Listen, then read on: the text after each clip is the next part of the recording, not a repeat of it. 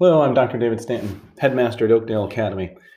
As we approach Thanksgiving next week, I think it's important more and more in this time of division, of discord in our country, to pause and to take stock of the many things that we truly do have to be thankful for. And to offer some thoughts, I want to give back um, some uh, some time to a very famous sermon uh, given by Governor John Winthrop in 1630. Uh, Governor Winthrop gave just off the shore of what would become Massachusetts on board the ship the Arabella a sermon titled A Model of Christian Charity. And I want to read a portion of that to you. So, Governor Winthrop's words from A Model of Christian Charity, 1630. Now, the only way to avoid this shipwreck and to provide for our posterity is to follow the counsel of Micah, to do justly, to love mercy, to walk humbly with our God. For this end, we must be knit together in this work as one man. We must entertain each other in brotherly affection. We must be willing to abridge ourselves of our superfluities for the supply of others' necessities. We must uphold a familiar commerce together in all meekness, gentleness, patience, and liberality. We must delight in each other, make each other's conditions our own, rejoice together, mourn together, labor and suffer together, always having before our eyes our commission and community in the work as members of the same body. So shall we keep the unity of the Spirit in the bond of peace. The Lord will be our God and delight to dwell among us as his own people, and will command a blessing upon us in all our ways so that we shall see much more of his wisdom, power, goodness, and truth than formerly we have been acquainted with.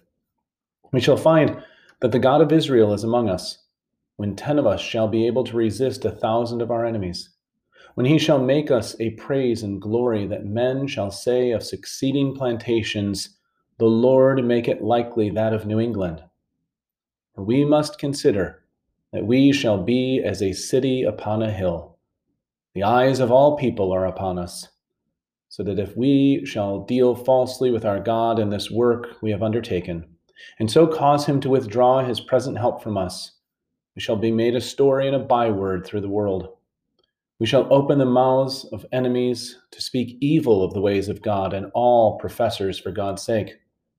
We shall shame the faces of the many of God's worthy servants and cause their prayers to be turned into curses upon us till we be consumed out of the good land whither we are going. I shall shut up this discourse with that exhortation of Moses, that faithful servant of the Lord, in his last farewell to Israel in Deuteronomy 30. Beloved, there is now set before us life and good, death and evil, in that we are commanded this day to love the Lord our God and to love one another, to walk in his ways and to keep his commandments and his ordinance and his laws and the articles of the covenant with him, that we may live and be multiplied, and that the Lord our God may bless us in the land whither we go to possess it. But if our hearts shall turn away, so that we will not obey, but shall be seduced and worship and serve other gods, our pleasure and profits, and serve them, it is propounded upon unto us this day we shall surely perish out of the good land whither we pass over this vast sea to possess it. Therefore, let us choose life that we and our seed may live by obeying his voice and cleaving to him, for he is our life and our prosperity. Again, those words from John Winthrop's sermon, A Model of Christian Charity, aboard the Arabella in 1630. So, as Americans, as we gather uh, on Thanksgiving in this uh, this age of discord, this age of arguments over just about everything.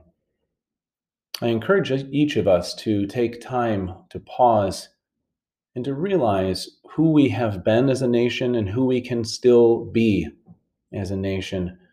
A nation that points itself back to our God.